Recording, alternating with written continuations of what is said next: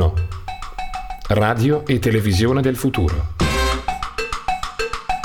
Allo Spazio Panne di Lugano, primo incontro radiofonico su La creazione del mondo, arte, scienza, vita. Con i suoi innumerevoli podcast, Radio Petrusca esplora gli universi della creazione artistica e degli sviluppi sociali, incontrando artisti, scienziati e personaggi della vita culturale.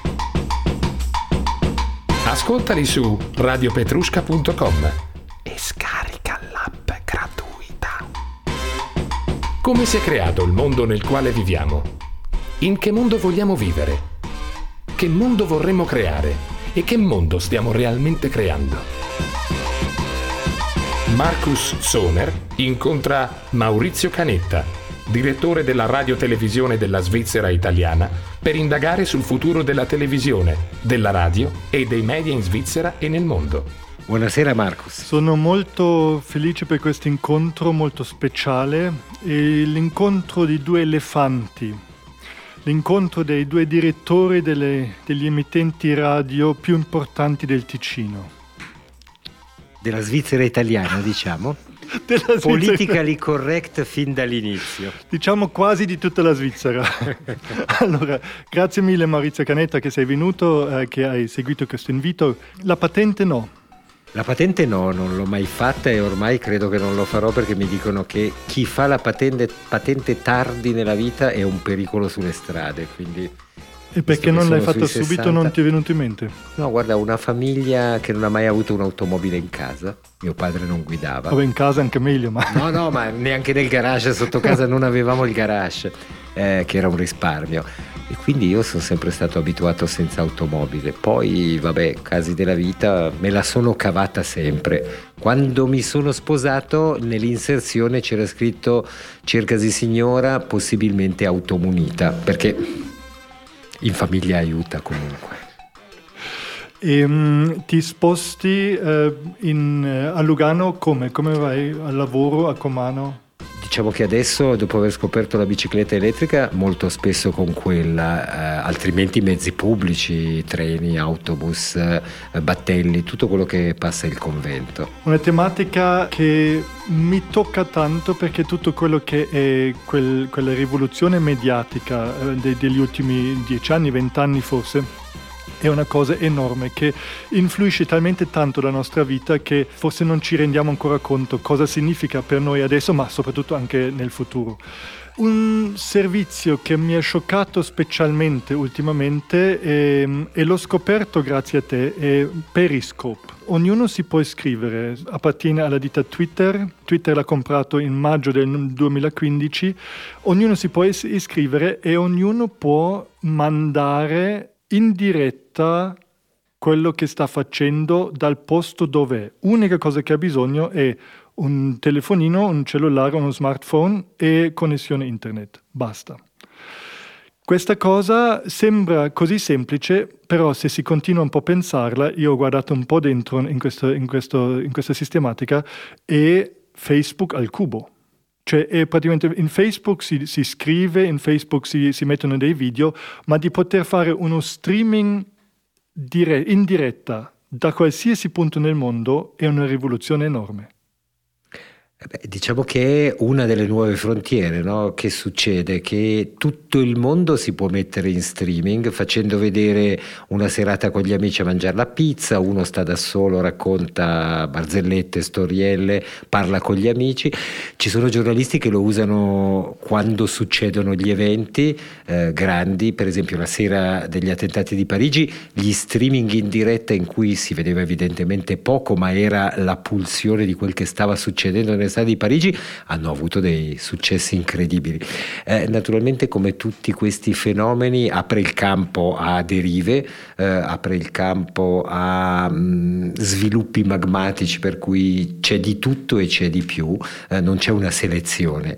Questa è a volte la falsa illusione di libertà totale eh, del web, eh, poi credo che man mano il percorso eh, si delinea e alla fine, come in Facebook, come in Google, va a finire che dominano gli algoritmi che decidono le posizioni, l'importanza eh, delle persone e ehm, dei, dei, contenuti. Prima di, eh, scusa, prima sì, di sì. andare così lontano già cosa significherà questa cosa, per esempio, per stasera c'era il pensiero di mettere su uno smartphone e di fare uno streaming di questa nostra serata. Ma cosa significa questo? Adesso c'è poco, nessuno lo conosce. Tu hai già 800 uh, follower in questa cosa perché fai ogni mattina lo fai ogni mattina a che ora? Ma lo faccio da seconda dell'ora in cui mi alzo è fra le sette e mezza e le nove del mattino, vuol dire che mi alzo fra le cinque e mezza e le sei. Tu leggi tutta la stampa, fai tutta questa cosa qui? Lo metto su, racconto, forse è, la nostalgia del mio mestiere del passato, no? perché quando uno diventa giornalista lo resta per la vita.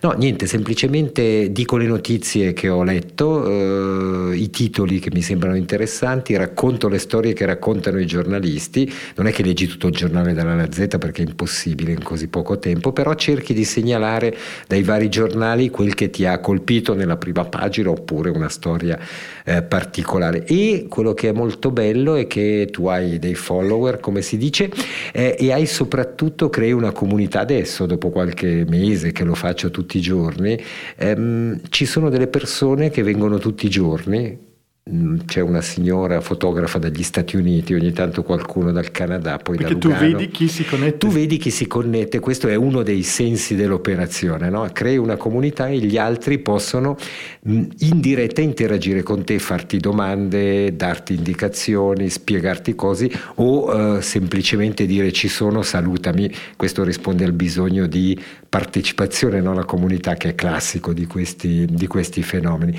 Per cui tu parli, vedi le, chi ti scrive, chi ti dice sono qui, eh, qui fa bello, qui fa brutto, saluti dalla California, quindi puoi anche cambia il tuo modo di comunicare a seconda delle persone che hai lì e quindi questo è eh, un'interazione immediata, questa è un'altra delle grandi novità di Periscope, no? non soltanto fai vedere dove sei, cosa fai, ma puoi interagire direttamente, immagina quello che fanno gli artisti, no? eh, si mettono in Periscope, Fiorello è uno che lo usa molto, si mettono in Periscope e la gente ha l'ansia di dire Fiorello salutami.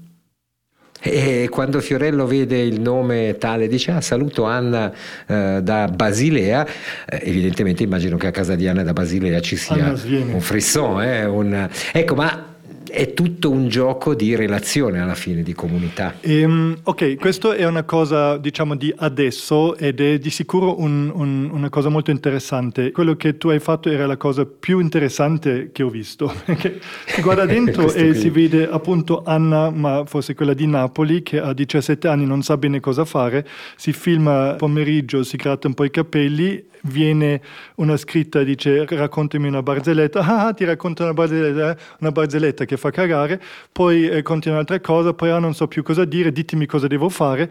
C'è una cosa di perdita di tempo assoluto chiaramente e anche di banalità catastrofica, quasi più banale che Facebook, cioè Facebook è già banale, però almeno lì c'è ancora la scritta, cioè c'è ancora qualcosa di diverso, mentre quello in gran parte è estremamente banale.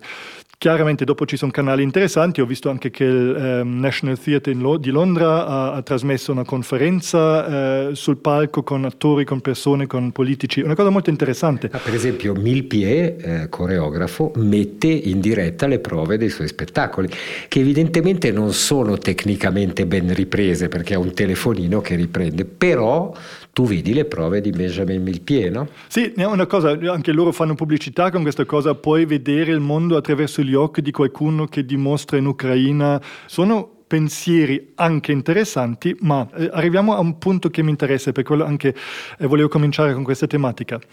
Il direttore della radiotelevisione della Svizzera italiana, che in fondo lavora da una vita e vive praticamente un, nel mondo della televisione, del giornalismo, che adesso praticamente alla, alla direzione di questo ente, usa, non usa, ma, ma fa parte o, o, o, apre un canale su Periscope che è la rivoluzione totale dei media del giornalismo, della visione del mondo, della connessione, cioè una, una rivoluzione totale. Per me veramente ancora più grande di Facebook. Facebook contro questa cosa Facebook è una roba già vecchia, stravecchia. Difatti Facebook sta lavorando a un servizio simile perché vedono che lì c'è un futuro micidiale, chiaramente.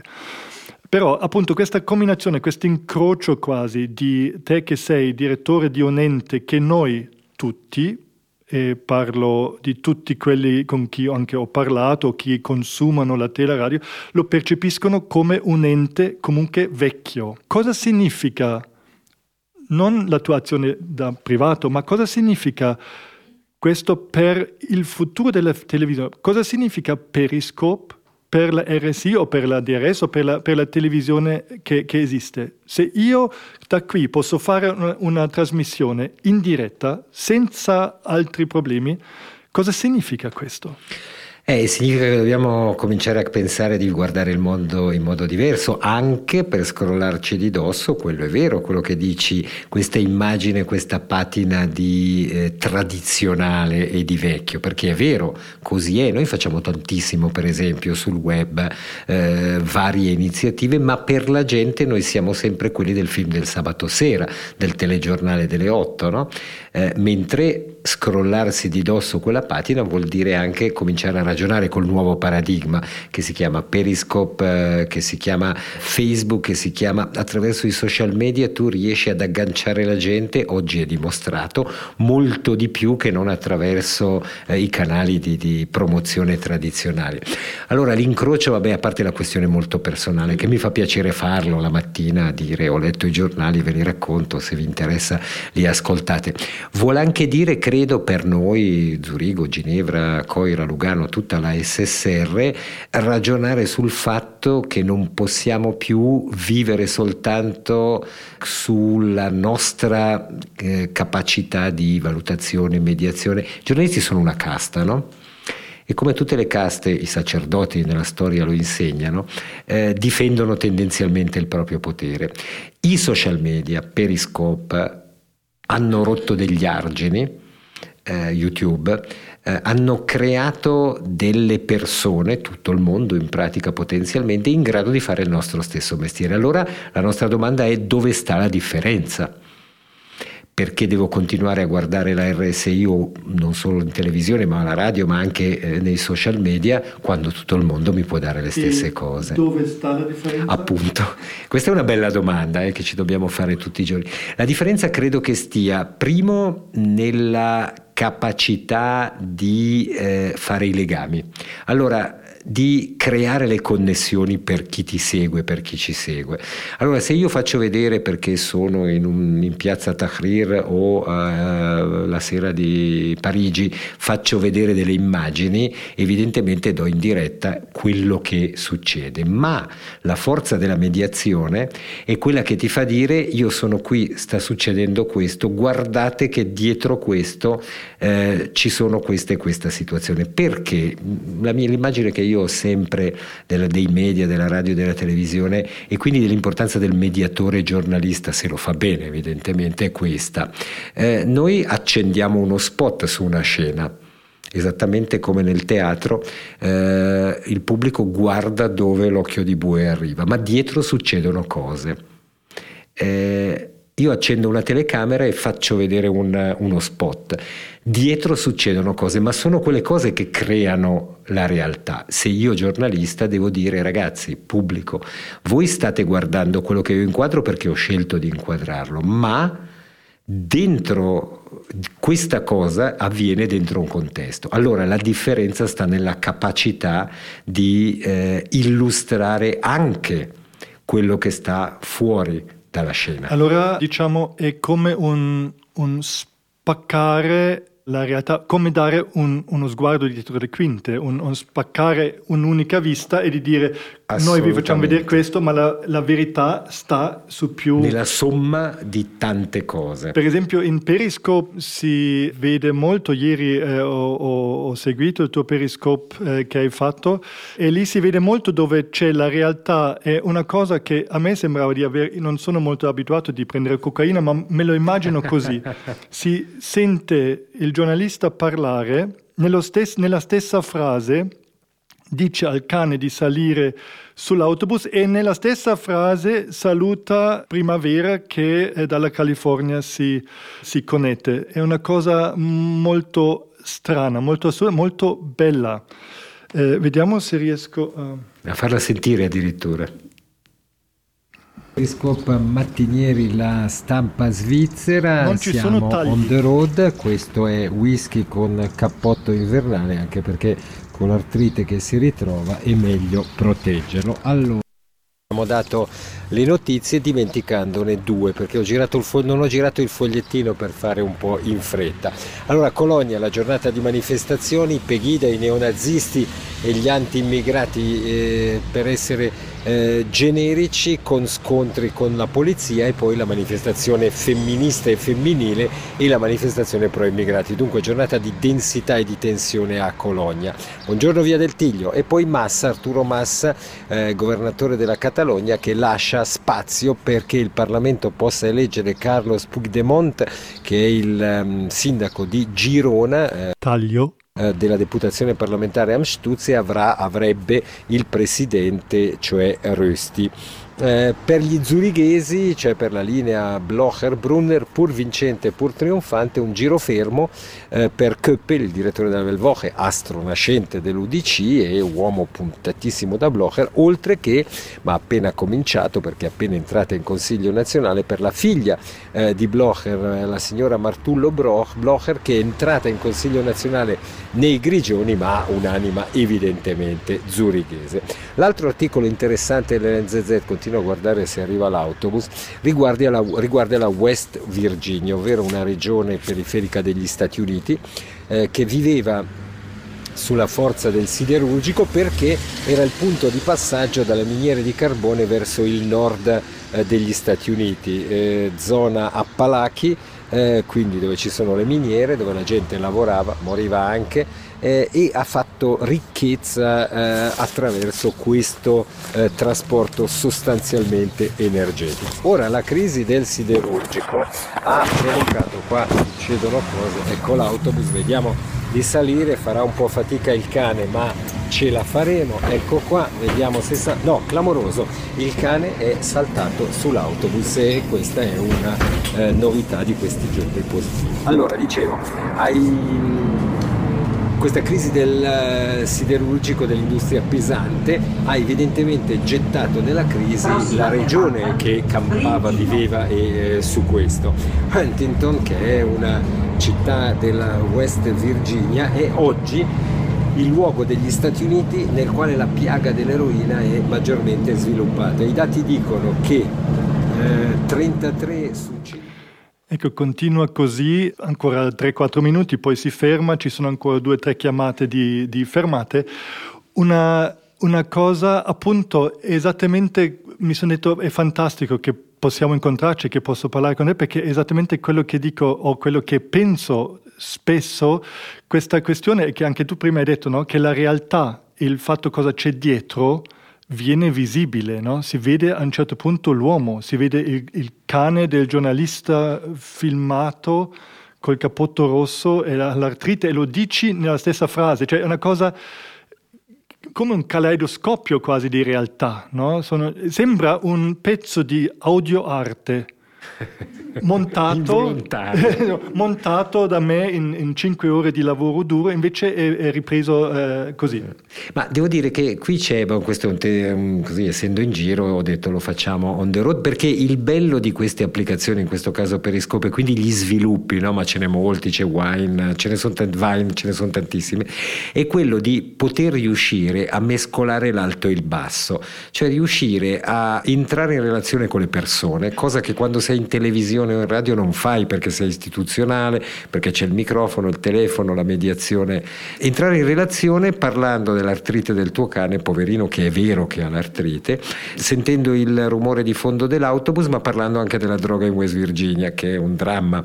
Mescolare questi piani vuol dire quello che dicevo prima, il nuovo paradigma per il giornalista, non sei più una casta, per cui sei chiuso nella tua torre d'avorio e detieni il sapere e il potere, ma devi provare a far valere i tuoi strumenti, quelli che ti fanno dire guardate che eh, gli zurighesi nell'UDC hanno perso dai bernesi perché in questo momento sta succedendo questo e quest'altro. Credo che sia questo il valore in più che la gente che ascolta ha bisogno di sapere. Ma appunto, ma la televisione n- non dovrà esattamente prendere atto di tutte queste cose e cambiare in quella direzione. Cosa dici? Questo è quello che dicevo, togliersi la patina di vecchio vuol dire eh, perdere un po' quella dimensione di sacralità assoluta o di eh, perfezionismo per cui se si vede una telecamera, una volta quando io ho cominciato a lavorare, se si vedeva una telecamera in onda, il regista faceva fermare tutto impossibile. Oggi se voi guardate la televisione vedete che addirittura c'è lo sforzo per far vedere le telecamere, il dietro le quinte, che cosa sta succedendo, perché è un modo per entrare in una relazione più diretta con il pubblico. Qui siamo al delirio, come hai detto tu, videoarte casuale, eh, con il cane, l'autobus, però c'è una parola che era dentro questo pezzo e che secondo me è molto importante, ma l'hai detta tu, ed è taglio un certo punto hai detto taglio perché hai fatto un taglio. Ecco, questo è un altro paradigma fondamentale secondo me nel nostro mestiere nuovo o diverso, molto cambiato ed è dire al pubblico, a chi ti segue, che cosa stai facendo. Cioè io non ti inganno perché col montaggio posso fare quello che voglio, posso stravolgerti le parole in bocca, posso farti vedere il contrario di, di quello che tu stai vedendo. Se tu dici taglio, tu dici al pubblico attenzione, qui lui aveva detto delle altre cose, ma a me non servono, è una scelta, proprio per tornare a noi scegliamo diciamo alle persone che scegliamo, è importante che diciamo e questi strumenti Periscope, Facebook, social media ci aiutano ad essere più diretti. Diciamo alle persone guardate che abbiamo cambiato l'impostazione del suo discorso perché ci sembrava utile e interessante. Quest'anno la, la RSI deve... deve cancellare 46 posti 46 di lavoro, posti, ecco. di cui alcuni saranno dei licenziamenti, alcuni dei prepensionamenti, alcuni non, delle non sostituzioni. Beh, la mia domanda è perché solo 46? 886 e non 830? Eh, anche perché se fossero 830 poi mi direbbe ma chi ti resta a fare la radio e la televisione? Esatto, ma quello che voglio sapere, cioè eh, cosa ci vuole veramente per la radio o per la televisione? Cosa ci vuole oggi o domani o dopodomani? Cioè oggi è chiaro siamo ancora nel passato, ma domani che siamo nell'oggi e dopodomani che siamo in una specie di futuro, cosa ci vuole? E ci vuole veramente tutto quanto quello che abbiamo? Cioè, ai tempi ci voleva, oggi YouTube, tutte le cose che entrano, Periscope, entrano nella vita, nel, nella coscienza dell'uomo, no? nella percezione del suo mondo. Non vogliamo a un certo punto più vedere delle immagini solo perfette. Oggi, al contrario di 10 anni fa o di 15 anni fa, per girare un video Lasciamo stare il, lo smartphone che è una cosa, ma ci vuole una macchina digitale. È chiaro che la gente salterà, posti di lavoro salteranno. È chiaro, non ci vogliono più emittenti, antenne. A un certo punto tutta quella struttura FM se ne andrà, neanche la struttura eh, DAB eh, resterà più di quel tanto perché già una tecnologia vecchia, cioè oggi se possiamo fare Periscope, DAB, non, nessuno vuole saperne, cioè, sono cose, eh, discussioni lunghe forse, però cosa è il compito? Allora, cominciamo dai numeri, eh, perché solo 46 che sono già tanti, mm, anche se Mm, di fronte all'universo uh, sono pochissimi. Eh, sono tanti perché dietro ogni posto che salta c'è una persona e ogni persona uh, è un, giustamente una uh, entità assoluta. No, allora, perché solo 46? Perché evidentemente in una fase di transizione, perché questa è la difficoltà nostra attuale, noi viviamo già il futuro, ma continuiamo ad essere in una fase di transizione. Noi abbiamo ancora una gran parte della gente che ci segue che si siede sul divano e ti dice ditemi che cosa c'è stasera alla televisione e schiaccia il telecomando. Mentre sappiamo benissimo che una parte del pubblico, e fra 5 anni sempre di più, e fra 10 anni forse tutti, e fra 15 poi è l'età no? che dice che cambiano le cose, tutti diranno mm, voglio vedere quando voglio, come voglio, che cosa voglio. Non ho bisogno di un palinsesto, di un film alle 9 di sera, lo guardo quando torno a casa. Io oggi non guardo mai il telegiornale alle 8 in punto, se non casualmente, lo guardo quando posso E questo è il futuro, evidentemente. Allora, però nelle fasi di transizione noi continuiamo a dover nutrire servire il pubblico cosiddetto tradizionale tradizionalista e per fare questo dobbiamo comunque continuare a fornire immagini anche di alta qualità con una struttura forte o pesante per produrle. Così come, io credo, resteranno sempre delle parti, in questo caso parliamo di televisione, che è la più cara no? rispetto alla, alla, radio e al web, eh, nelle quali sarà imperativo mantenere la qualità dell'investimento. Io non credo che un documentario di 50 minuti, a meno che non sia un tema particolare girato con le piccole camere perché devo testimoniare la realtà, ma un documentario di osservazione, chiamiamolo, possa essere fatto con solo dei mezzi leggeri. Continuerò a chiedere ai miei collaboratori e alle mie collaboratrici che investano sulla direttore della fotografia, sul regista, sul cameraman, sul fonico, cioè su tutta una struttura che ti permette di raggiungere un risultato che una volta era per tutti i programmi, oggi il problema, giustamente dici i numeri, è quello di andare a identificare i settori di pubblico per i quali devi produrre alta qualità. Concerto di musica classica posso fartelo vedere su Periscope e tu partecipi a un avvenimento e basta. Posso fartelo vedere con otto telecamere e allora ti faccio vivere dentro il concerto di musica classica in un'altra dimensione. Non è solo una dimensione avvenimento, ma è anche una dimensione partecipazione a un evento in termini di comprensione, perché se io vedo l'attacco del maestro su quel violino, colgo la complessità, per esempio, di una partitura. Per questo che dico che i numeri oggi sono questi, ma hai ragione, il futuro è il rischio di sparizione di un sacco di posti di lavoro. Allora si pone il problema dei profili adatti per le nuove tecnologie. Per quello che io, scusa, eh, faccio periscope sull'autobus col cane, perché dico, se fra tre anni, vabbè sono vicino alla pensione, mi cambiano tutti i profili necessari, io saprò fare quella roba lì e quindi perlomeno un, un, minimo, un, minimo, di lavoro rischio di averlo, no? A parte le battute. No, ho capito. Allora, zoomiamo via un momento. Sei molto informato eh, chiaramente anche su quello che sta succedendo in Svizzera, in Europa, nel mondo. E la televisione, la radio, i media Cosa si sa oggi e cosa si prevede per il prossimo futuro visibile? Enti come la BBC, enti come anche certi emittenti tedeschi, francesi, eh, dove mirano i grandi e così anche la Svizzera chiaramente? Ovviamente perché tu guardi i grandi e cerchi di imparare qualcosa, di seguire il cammino.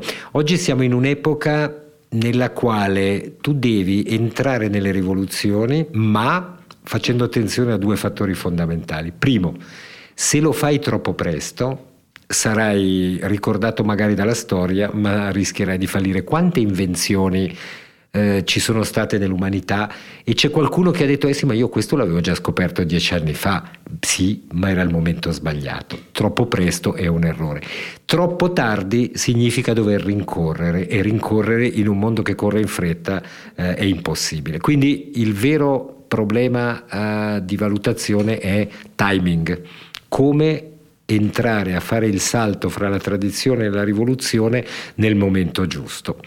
Dove guardano le radio e le televisioni web? Eh, fino a qualche anno fa andava di moda la parola convergenza, ovvero tutto converge dentro un universo che è quello del web. Da lì poi tutto si diparte verso la radio e verso la televisione, anche perché, o i social media o il web stesso, eh, anche perché resta essenziale un discorso Metteremo tutto insieme noi fra dieci anni, avremo un, credo, una modalità di fruire i contenuti sempre più schizofrenica, faremo due cose in una volta sola. Oggi c'è qualcuno che fa una cosa sola per volta, che guarda la televisione e nel frattempo eh, twitta con un amico o manda un sms, quasi tutti fanno così, tendenzialmente. Bene, faremo questo, ma ognuno degli strumenti che tu adoperi, dovrà, tu dovrai padroneggiarne il linguaggio. Questo diventa fondamentale. Allora, Una volta andava di moda la parola convergenza che aveva il rischio di significare marmellata, quindi tutti fanno tutto e mescolano tutto. Adesso probabilmente eh, la parola chiave è centralità del web a favore di uno sviluppo poi separato dei linguaggi con l'importanza, e qui sta la difficoltà, di saper utilizzare il linguaggio di ognuno dei canali che adoperi nel modo giusto. Esempio, quando è nato il web, qual era il pensiero comune nostro? Noi sul web dobbiamo far vedere quello che, che facciamo mh, normalmente un po' dopo, così uno se lo guarda quando vuole, cioè uno a uno replay di quello che facciamo. Oggi questo non, non, è più necessario, lo fanno altri, lo fa Swisscom che ti fa vedere sul televisore tutto quello che è passato per una settimana e tu te lo vai a cercare. Oggi dobbiamo cercare altri linguaggi per riproporre gli stessi contenuti. All'inizio noi pensavamo, e l'abbiamo sempre praticato, ma tutti noi nella nostra quotidianità, che scrivere su Facebook o scrivere su Twitter alla fine puoi passare da uno all'altro senza problemi, ma già solo i 140 caratteri ti cambiano la vita, ma ogni social media ha un suo linguaggio. Allora il dramma di una televisione, o che televisione, di un'azienda di media, è quella di riuscire, uno, ad avere le persone che hanno la competenza su tutti i linguaggi. Eh, quindi hai degli specialisti, perché un documentario di 50 minuti lo può fare solo un regista capace di fare un documentario di 50 minuti, non un um, ragazzo che frequenta i social media e filma col telefonino padroneggiare tutti i linguaggi, ma soprattutto sapere come distribuire i tuoi contenuti. Questa è la chiave, perché content is king, il contenuto è re, non c'è alternativa. Nella, nel mare magnum che dicevi prima di Periscope, di Facebook, lo vedete voi tutti i giorni, sono, c'è una cozzaglia di tutto, no? dal nulla a, alla grandissima cosa. Chi trionfa alla fine? Non solo chi ha più follower, ma chi a lungo andare, cioè con la fedeltà dei contenuti, conquista una uh, fiducia, la fiducia di chi lo segue. Poi ci sono le mode momentanee, se Katy Perry ha x milioni eh, di follower va benissimo probabilmente durerà un tot e non tanto di più. Allora, Mentre la BBC continuerà ogni volta che si accende BBC, chi segue le news sa che lì c'è qualcosa di cui si può fidare. Mm. Allora, um, in fin dei conti, un grande investimento nel futuro, diciamo, sarà nel contenuto, comunque curato e, e fatto bene, giusto? Sempre. Questa sarà una cosa. E poi il spazio spaccarlo su in un certo senso sui diversi media che ci sono o che ci saranno. Esatto, e soprattutto eh, quando dicevo saltare sul carro al momento giusto, capire, noi dobbiamo provare tutto, io devo provare Periscope, ce n'è un altro che prova Telegram, che è un altro social media che adesso eh, si sta imponendo, che permette di scrivere, ecco, che permette di scrivere testi lunghi. Eh, mentre eh, non succede questo in Twitter, diversamente in Facebook, poi ci sono le derive che tu citi, eh, l'ISIS che è uno eh, dei fenomeni di uso me- dei media assolutamente incredibili come effetto, come barbarie, come tutto quello che vogliamo, ma come purtroppo successo. Sì, ma anche mi, credo, mi chiedo una cosa con, come Periscope, ma questo facciamo veloce perché non abbiamo tutto questo tempo, ma... Sì, se non facciamo troppa pubblicità Periscope. sì, no, ma mi chiedo anche con Periscope che in diretta, se tu vuoi sgozzare qualcuno in diretta lo fai in Periscope. Chiaro, loro hanno i controlli, ma sei così veloce controllare tutto quello, ci sono tutti i meccanismi. Tutte per domande... devo dire che per chiudere su Periscope non è ancora successo, succederà che ci siano state in Periscope, almeno non l'ho letto perché se succede appare subito sui siti e sui giornali, eh, che ci siano state delle derive così potenti. Teoricamente tu potresti, eh, se sei un serial killer, mettere in diretta un omicidio. Eh, non, non c'è stato neanche o c'è pochissimo, per esempio, sfogo sulla sfera sessuale su Periscope. Cioè è vietato, lo, lo dicono, però... Sì, ho capito, ma eh, sai... Ma forse sanno calcolare, sai, tot pixel fino a qui vuol dire capezzolo, eh, chi, chi lo sa.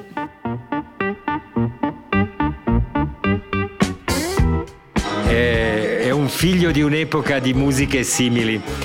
Eh, diciamo che è una persona che da piccolo scriveva delle storie che suo papà faceva vedere agli amici dicendo guarda cosa scrive questo bambino, io mi vergognavo come tutti i bambini quando i genitori parlano di loro davanti agli altri. Poi quando sono andato alla scuola, al liceo e tutte queste cose qua normale, eh, quando ho smesso di studiare all'università e ho cominciato a dire ma mi piace scrivere, ho detto ma forse quelle piccole storie che non trovo più, eh, si chiamavano le storie della signora Elvira, eh, qualcosa volevano dire nel destino. E allora ho smesso di studiare, ho chiesto a diversi giornali, radio, televisione se avevano bisogno di un giornalista apprendista, mi hanno preso al telegiornale e lì ho cominciato un cammino che è iniziato alla RSI e che oggi è ancora la RSI.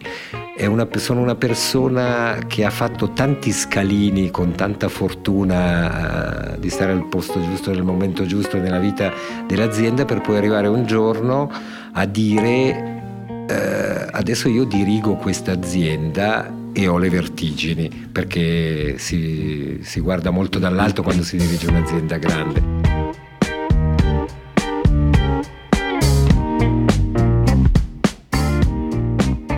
famiglia resta il valore profondo e assoluto, ma non in quanto istituzione in sé, ma in quanto mh, mm, incontro davvero forte di persone che costruiscono qualcosa anche con dolore e con fatica. Per il resto tutti sanno che soffro per l'Inter, tutti sanno che mi piace nuotare e ho avuto due grandi maestri nella vita che sono mio padre e mia madre, banale dirlo, ma lasciano a tutti tantissimo. Mio padre che era un attore, un regista di teatro, che era una figura potente, eh, anche troppo, diceva qualcuno, dicevamo noi da ragazzi, perché era davvero molto potente, però ti accorgi dopo delle tracce che lascia. E mia mamma che mi ha dato la lezione più grande in assoluto della vita perché mi ha insegnato attraverso eh, il lavoro suo e la vita mia con mia sorella, che è una donna ormai handicappata, che non esistono barriere, perché 50 anni fa eh, portare appresso una ragazza con degli handicap in una società che tendeva a nascondere queste persone era una cosa grandissima. Poi naturalmente di queste cose te ne accorgi vent'anni dopo e al momento eh, ti senti addirittura un po' imbarazzato. Torniamo alla televisione, alla radio, al, all'ente, appunto dall'essere in alto con le vertigini in cima a una montagna, vedere tutta questa gente, ai 1200 eh, persone che lavorano qui in Ticino e nella Svizzera italiana per eh, RSI.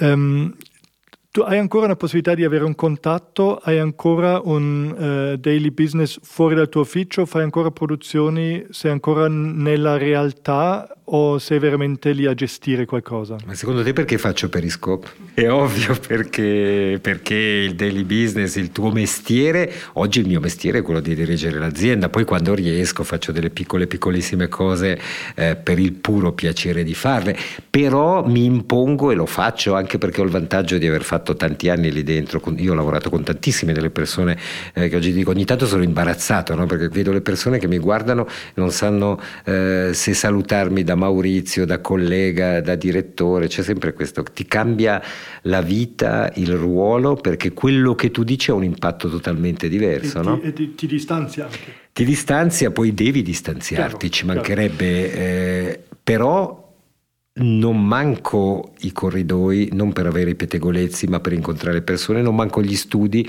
eh, non manco il bar, non manco le prese, cioè stare chiuso nel tuo ufficio al sesto piano è obbligatorio ogni tanto ed è un brutto segnale se succede solo quello.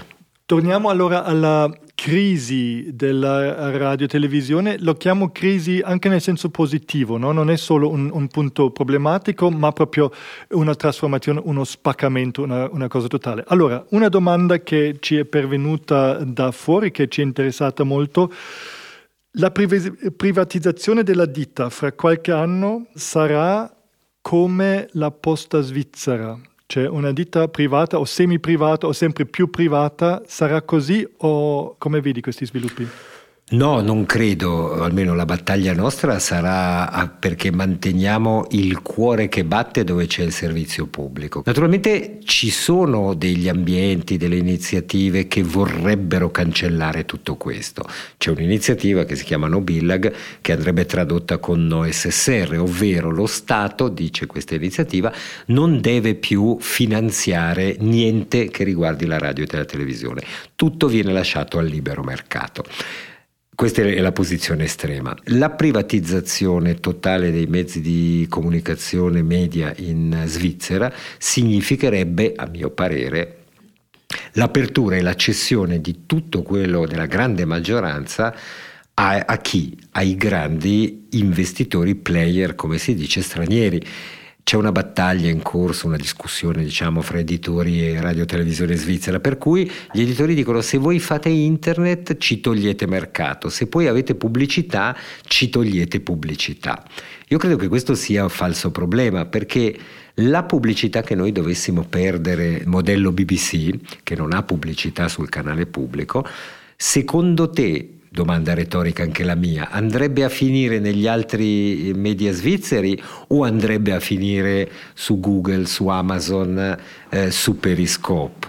È evidente che di fronte a un trionfo e a una presenza Netflix 130 paesi nuovi annunciato negli scorsi tempi. Di fronte a un mercato dominato dai giganti, gli gnomi svizzeri possono essere solo perdenti. Quindi Privatizzare un'azienda come la SSR vorrebbe dire semplicemente togliere al pubblico la possibilità di avere una radio, una televisione o un web che investono ancora nei programmi culturali, nei documentari, eh, nelle inchieste di programmi come Falò o come Présent per i romandi o, eh, o, come Runciao per la Svizzera tedesca. Poi giustamente si dice sì però voi eh, state erodendo un po' questo tipo di programmi anche perché ogni tanto il problema di costi che indicavi prima e non abbiamo ancora fatto la rivoluzione vera cioè riuscire a produrre le stesse contenuti di qualità, la qualità per me sta lì soprattutto,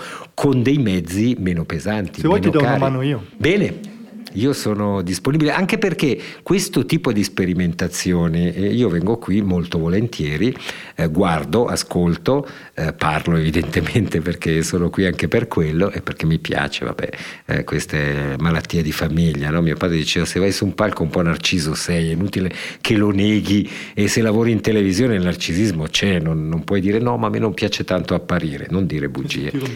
Ecco, però osservo anche, osservo anche per esempio esempio come si può forzare il tentativo di fare un contenuto di qualità con dei mezzi che se io dico ai miei colleghi della radio eh, guarda mh, facciamo una trasmissione questi sono i mezzi a disposizione loro mi dicono non mi ci metto neanche ma poi qui invece quando vado ad ascoltare il podcast della trasmissione scopro che sul piano della qualità quello che fa la differenza, ma lo dicevo anche prima, no? quello che fa la differenza sono i contenuti che ci sono dentro.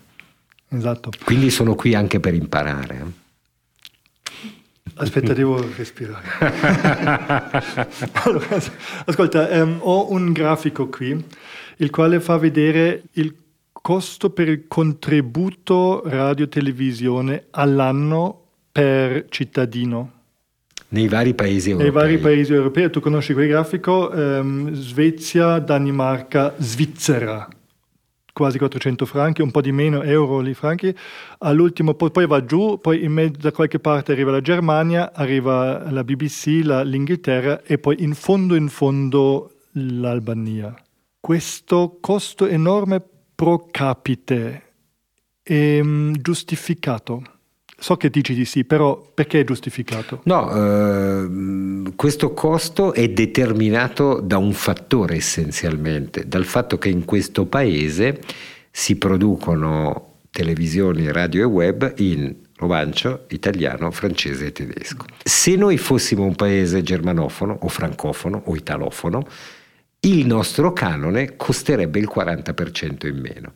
Sono oh. allora le lingue che costano. Beh, tu se devi produrre, noi facciamo degli sforzi evidentemente di fare delle cose eh, nazionali in cui risparmiamo ottimizzando, come si dice nel linguaggio dei manager moderni, in cui lavoriamo per ottimizzare i costi e se hai un servizio solo serve tutti, ma è impensabile fare eh, quattro, servire quattro pubblici un po' più piccolo quello romancio, ma tre diciamo con un servizio completo e i costi sono quelli lì, a meno che decidiamo che si fa una televisione solo nella lingua di chi c'è, io parlo in italiano e poi qualcuno mi traduce in tedesco in francese nella Svizzera. Allora lì puoi abbattere i costi, però oltre ad abbattere i costi abbatti anche l'interesse del pubblico. Quindi il costo reale eh, di questo canone, sì. che è contestatissimo proprio per la cifra che in sé è alta rispetto agli altri paesi, è determinato da un valore che è molto svizzero,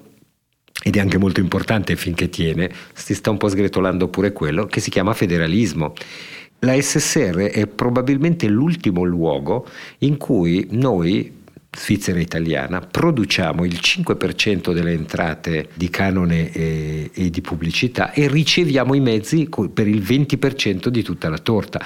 Questo a casa mia si chiama solidarietà. No, ci conviene. Ci conviene moltissimo. Evidentemente hai la voce in capitolo che non è percentualmente uguale al tuo per cento che ti porti dietro. Però naturalmente quando il direttore di SRF dice qualcosa c'è evidentemente un peso, un peso diverso. Eh, diverso. ma mh, c'è un rispetto comunque di questa cosiddetta chiave di riparto, non c'è un tentativo di dire no, io sono più grande e...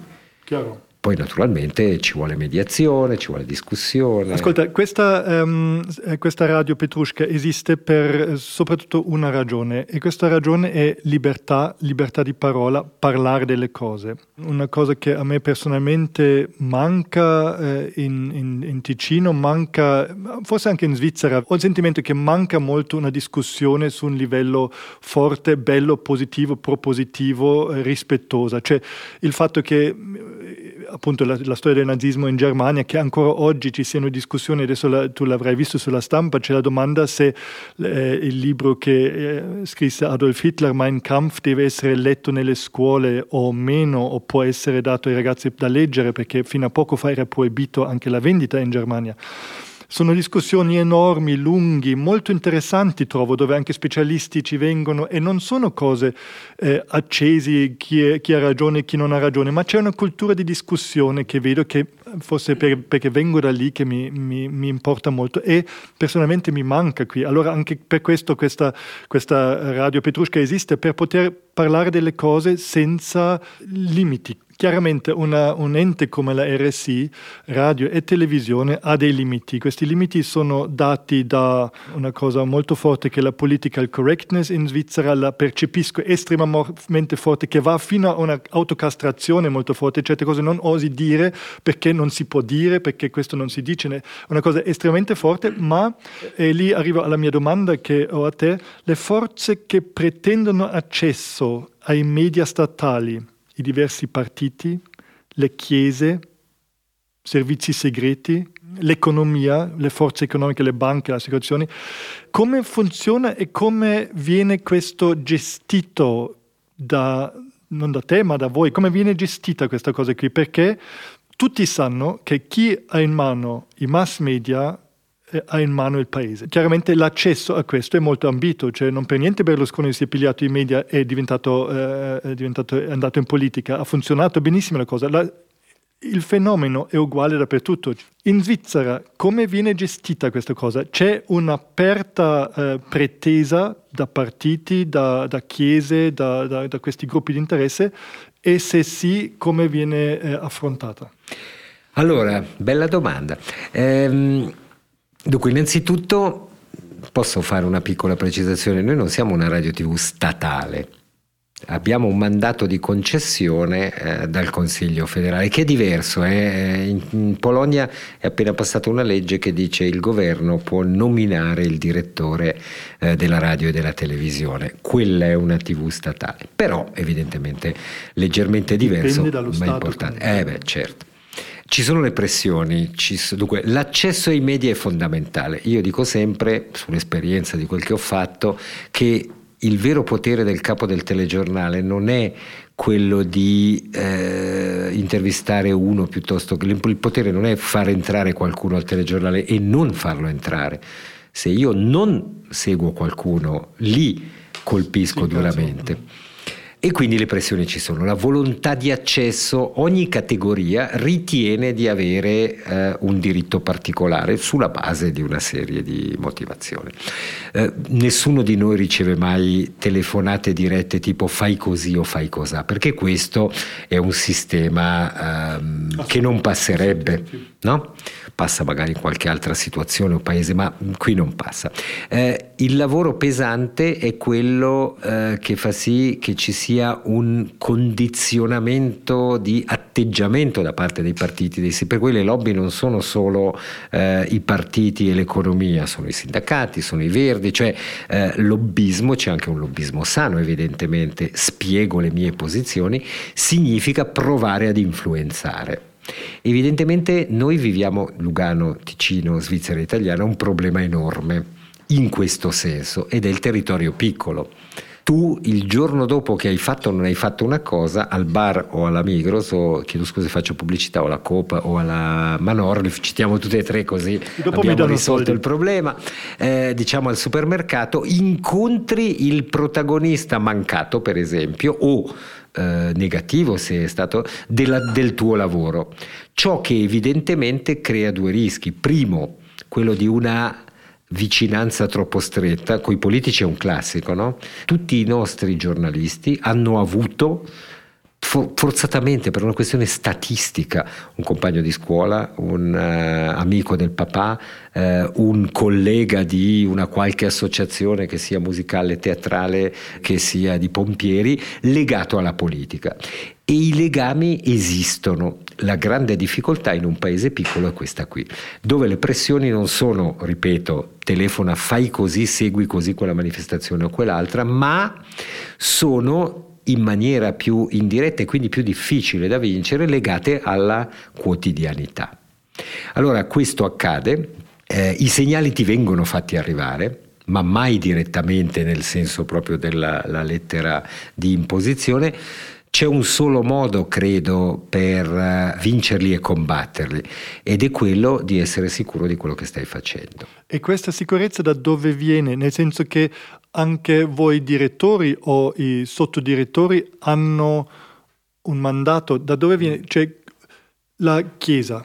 Sì rivendica di sicuro un certo diritto, forse non apertamento, però eh, domenica si accende la, la, radio e viene fatta una diretta dalla cattedrale. Lì c'è, c'è un accordo, eh, lì siamo molto chiari. Noi, avendo eh, due comunità religiose eh, paritarie più o meno in Svizzera, evangelica, riformata e eh, cattolica, abbiamo un accordo con le due chiese per la trasmissione di un certo numero di messe e culti evangelici e per la, le due trasmissioni settimanali. per chi lo fa? Ah, questo accordo lo, lo, firma il direttore con il vescovo e con il rappresentante delle chiese evangeliche, è una cosa molto trasparente.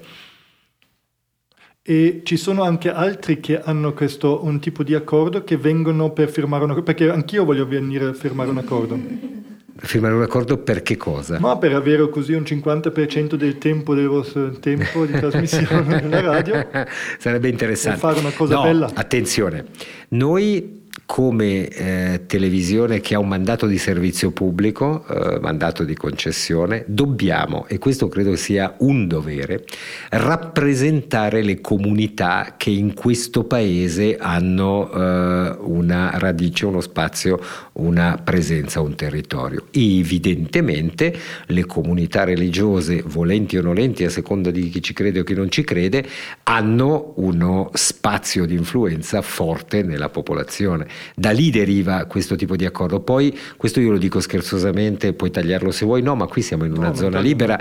Eh, il rapporto con eh, la religione, soprattutto quella eh, cattolica, ma in generale, dipende dai chilometri, è inversamente proporzionale ai chilometri km di distanza da Città del Vaticano. Ovvero, ma questo no, è la storia che lo insegna, più sei vicino a Città di Vaticano più l'influenza della sfera eh, religiosa è forte. Eh, in Italia c'è ancora più pressione su questo aspetto che non da noi, ma questo fa parte della storia, no? la Chiesa riformata ha altri concetti, al nord delle Alpi, da, dalla Germania in su, lo dicevi prima, non c'è solo una capacità di dibattere mh, un po' anacquata di questi tempi, ma comunque su una qualità della discussione per cui si discute e non si litiga, ma c'è anche una capacità eh, di vivere il rapporto con la fede e con la religione eh, in maniera molto, ma molto più libera per tutti, cioè con una libertà di approccio di approccio che permette a tutti eh, di essere, eh, di fare quello che si ritiene di fare. Questo è assolutamente vero. È chiaro che questo è un condizionamento. È un condizionamento che ti porta a, ma significa tener conto della realtà. I partiti cioè Lorenzo Quadri eh, continuamente di, dice che ha la televisione piena di rossi, piena di rossi, piena di rossi. Sì. Ok. Ma scusa, eh, chiedo scusa perché, a parte che stavamo facendo dei bei discorsi alti, adesso vabbè. Um, se la televisione fosse piena di rossi... adesso perché ho detto Quadri, non discorsi alti. se la televisione fosse piena di rossi, qualcuno mi spiega perché il Partito Socialista negli ultimi vent'anni ha solo tendenzialmente, un paio di volte ha avuto delle ricrescite, un po' come i capelli, eh, ha solo tendenzialmente un calo di consensi? No, anche perché non mi interessa, mi interessa molto di più questa mm. domanda. Eh, in questo caso lui dice queste cose qui, vuol dire che questo è un tipo di pressione che vi arriva, un certo. tipo di pressione. Certo, ecco. sicura. E, ehm, a chi va e chi reagisce o non reagisce perché tutti hanno il diritto di far pressione, come la Chiesa, le, i partiti appunto, e le grandi ditte eh, fanno pubblicità, allora io voglio questo, nel senso ci sono tutte queste cose. Che, ma, ma, è difficilissimo e anche un grande, da un lato un grande compito, dall'altro lato un grande potere di, di, di tener conto di queste cose qui, no? Perché se, dai, eh, se si dà, non dai tu, ma, ma, se si dà a una chiesa cattolica, evangelica, alle chiese un, un, po' più di spazio, è un grande potere che si fa sul popolo, perché vuol dire tanto in un certo senso, o dei partiti, adesso non voglio parlare delle chiese, non no, è no, questo certo. il tema, ma, ma di, di, gruppi di interesse o di potere. Appunto, come, come si gestisce questa cosa dei partiti, per esempio? Ma, eh, si gestisce quello che dicevo prima, eh, io discuto con tutti, dopo come diceva un vecchio proverbio se vai a pranzo col diavolo assicurati che il cucchiaio sia molto lungo. Discuto con tutti perché credo che abbiamo eh, l'esperienza e la sicurezza per poter discutere con tutti. Poi ci sono dei limiti. Allora io ho deciso abbiamo deciso che noi rispondiamo a attacchi critiche solo se sono attacchi e critiche che si basano su dati di fatto il resto non voglio dire che sia contorno, ma il resto è pura ideologia, non mi interessa. Allora, se tu mi dici quel giorno lì avete fatto male quel servizio perché, io ti dico parliamone, ti do anche ragione se abbiamo fatto male quel servizio.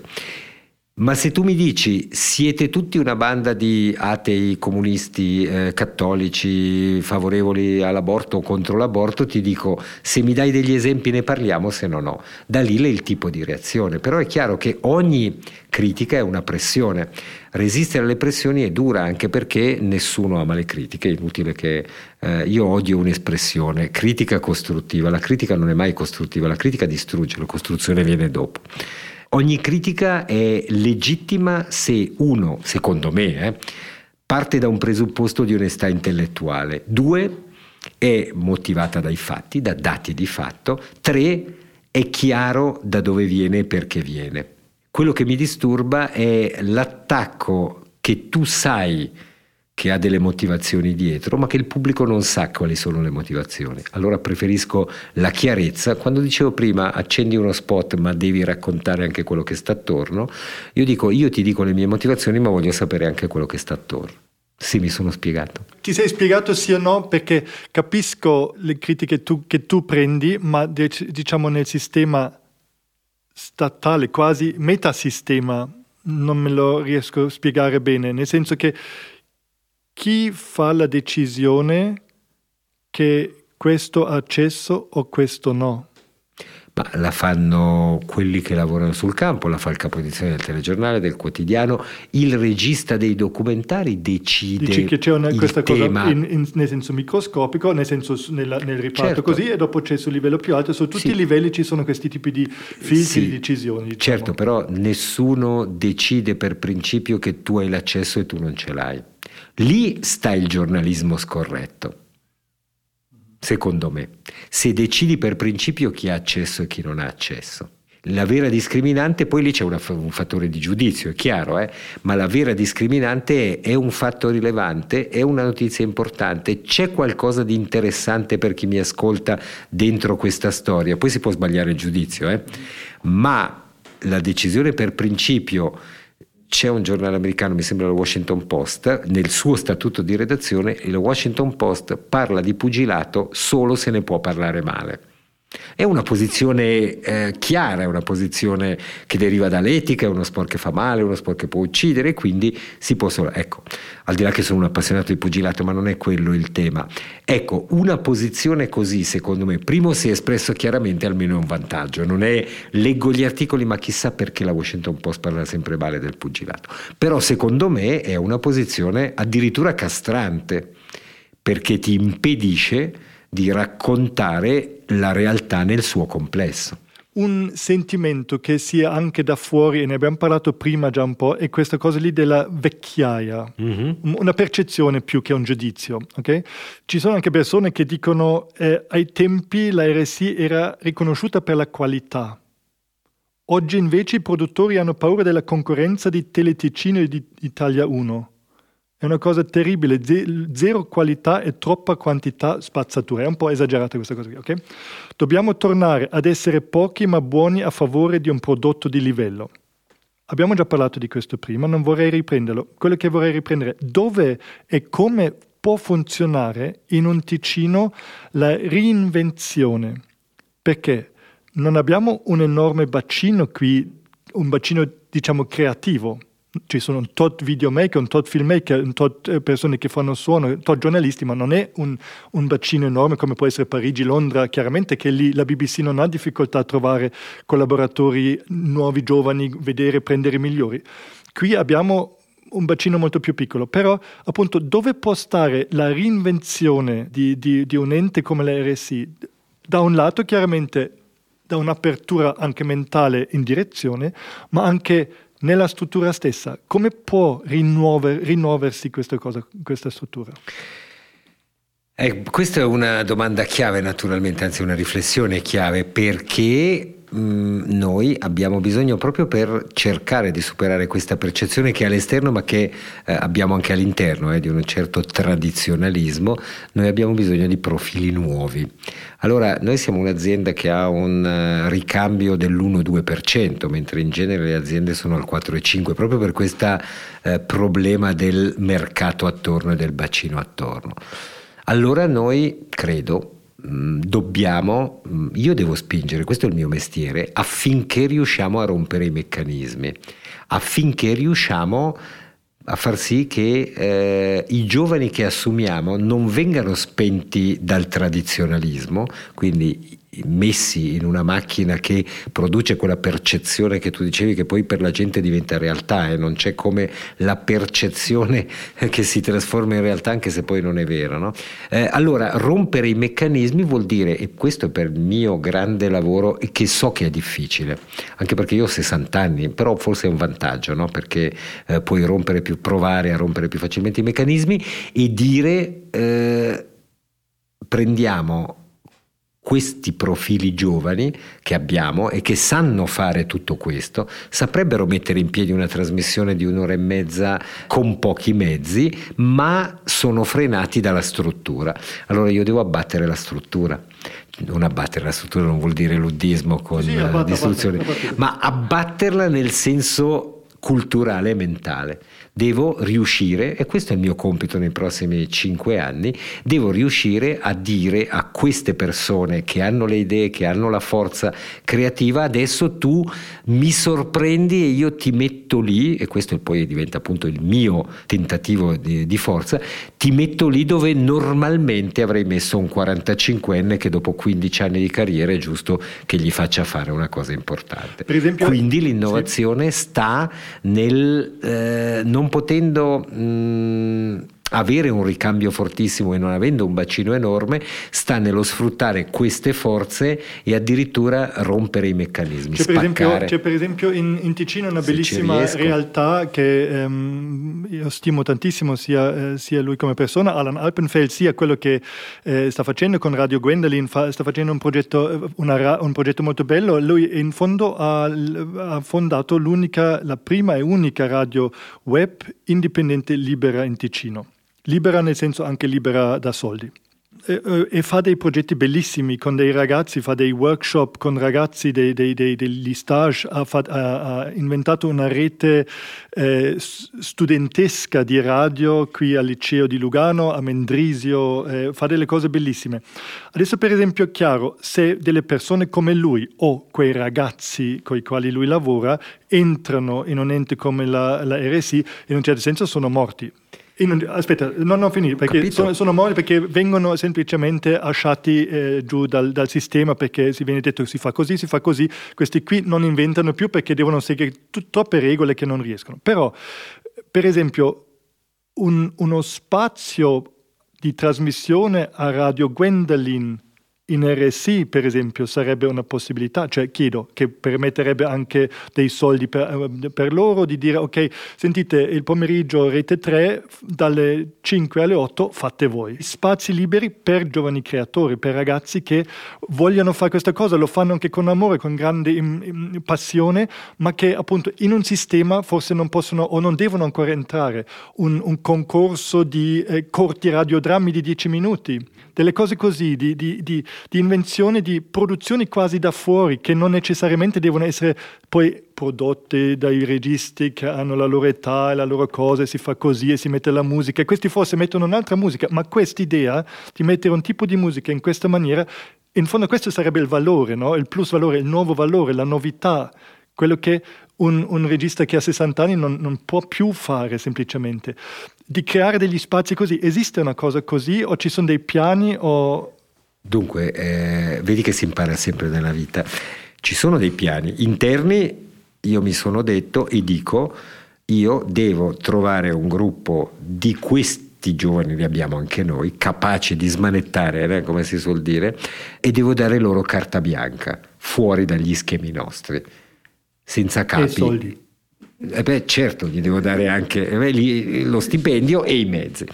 Poi abbiamo iniziato un discorso con le radio scolastiche di formazione, per esempio.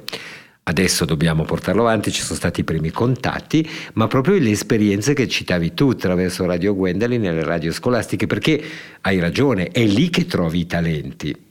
Poi alcuni talenti te li porti dentro, perché capisci che ti possono servire a rompere il meccanismo. In altri casi usi quello che loro fanno. C'è un uh, nocciolo, diciamo, di collaborazione possibile, per esempio con le radio scolastiche, che dovremo uh, portare avanti perché ci aiuta, certo. Adesso eh, forse anche per chiudere un po' il nostro, il nostro cerchio che abbiamo fatto, che stiamo facendo, la domanda sul tempo, su quella contemporaneità. Guardare la televisione, mandare un tweet in Twitter, filmarsi in Periscope mentre si guarda la televisione, dire quel che si vuole, poi eh, eh andare al bus, dire prossima fermata eh, Geretta. Un spaccar su del tempo, non esiste più che l'uomo fa solo una cosa. Secondo te questo dove va e cosa fa con l'uomo? La, scusa, l'amore esiste ancora in un futuro di questo genere, perché l'amore significa, relazione chiamiamola amore, significa per un tot tempo mettersi in connessione con qualcun altro senza altro. Cosa succede fra 30 anni, diciamo, con questo, tutti questi fenomeni sul livello umano? Questo è uno dei grandi rischi. È bella la definizione dell'amore che, se, che vuol dire lasciare tutto fuori, mm, perché allora il tempo è nella nostra nella storia della nostra società è lineare, una cosa succede dopo l'altra. Oggi la tendenza che noi rincorriamo in questo tipo di società eh, nostra, poi chi più chi meno o che ci impongono, è il tempo diventa somma di cose. Se è vero, come dici tu, ed è bello, che l'amore è fare le cose una dopo l'altra, indipendentemente da quello che succede attorno e non farsi incrociare da altro, allora il eh, multitasking, per usare una brutta parola, è il contrario dell'amore. Esatto, ma quello che succede è la cosa per la quale tu lotti è quella merda lì. Eh, è vero, io eh, cerco di portare la gente, il pubblico, sulla eh, fruizione di quello che io gli offro. Poi però siccome si parlava di incrocio all'inizio nel piccolo esempio del periscope, alla fine il recupero eh, del mio cane che è l'artrite, questo è importante, deve avvenire facendogli le carezze non mentre faccio un sms, ma facendogli le carezze perché gli voglio fare le carezze. Allora, se anche nei miei programmi, miei, nei programmi che proponiamo, nella modalità di porci che proponiamo, diciamo queste cose, cioè accettiamo questi discorsi, secondo me possiamo fare un passo almeno di comprensione. Poi non possiamo affidare alla televisione, alla radio, al multimedia la soluzione no, chiaro, però ehm, forse per arrivare un po' alla fine anche il grande problema è chiaramente anche che noi siamo adesso mi faccio fatica di dire questa parola vecchi. Vero. Ma voglio dire perché noi siamo ancora cresciuti, tu più che me, senza internet, senza telefonino, senza tutte queste cose qui, no? Ci ricordiamo, ma per un ragazzo che oggi ha 16 anni o 15 anni o quel che l'è, è così assurdo come per noi è assurdo che la nostra nonna non aveva il frigorifero in casa, cioè noi non possiamo immaginarci questa cosa qui, oggi diciamo ma come si fa a vivere? E loro dicono come si fa a vivere, cioè noi siamo, abbiamo una fortuna di avere ancora un'ancora da qualche parte e forse la fortuna di poter ancora parlare dell'amore in questo senso, ma fra 30 anni, dato che il mondo mediatico si spaccherà su sempre di più così, e ci sarà sempre più multitasking, non multitasking, ma multitempo, multiroba in un momento. Ehm, sì, così, l'illusione della contemporaneità. Esatto, così tanti canali aperti continuamente, no?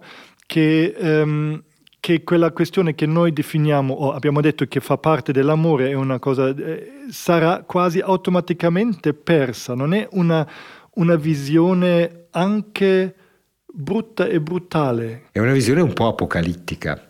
Ecco, e tu stai però eh, guidandoci in quell'Apocalisse perché sei il capo di tutto, tu sei un mostro. sono un mostro nel mio piccolo, no? No, no, nel tuo grande tu sei il capo, io sono piccolo, io sono quel registratore no, no, e cinque persone, tu sei un mostro 1200 persone, una macchina così. Italiana. Che... Eh, ma sei anche nel gremio della Svizzera. Questo è un problema uh, di schizofrenia fra, hai ragione, sì sì lo so che ho ragione, quello che io penso e quello che io faccio. Allora, quello che io dico alla fine è dobbiamo riuscire a far passare un po' di amore nel senso eh, che intendevi tu anche in Periscope. Oddio. Mi fai morire. Guarda che è una bella scommessa. Eh? Sì, la vinci tu.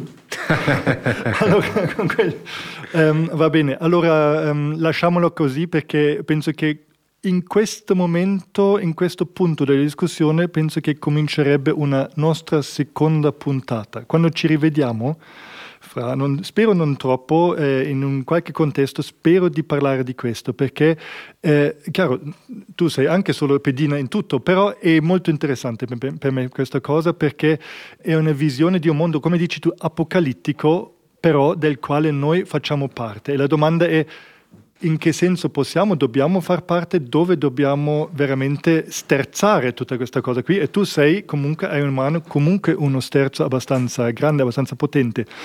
Per recuperare il tempo per poter staccarsi da questo multi, multitempistica, da questo spaccamento del tempo, di questa, questa contemporaneità di, di questi mille canali e di tornare a una capacità di amare, no? di mettersi in relazione, forse sarà la necessità di prendere il proprio cellulare, farlo guardare la televisione e andarsene nel bosco a camminare.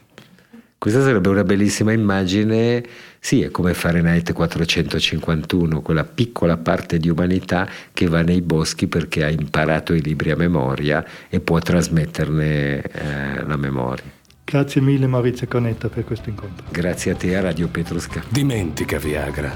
Ascolta Radio Petrusca. La la la.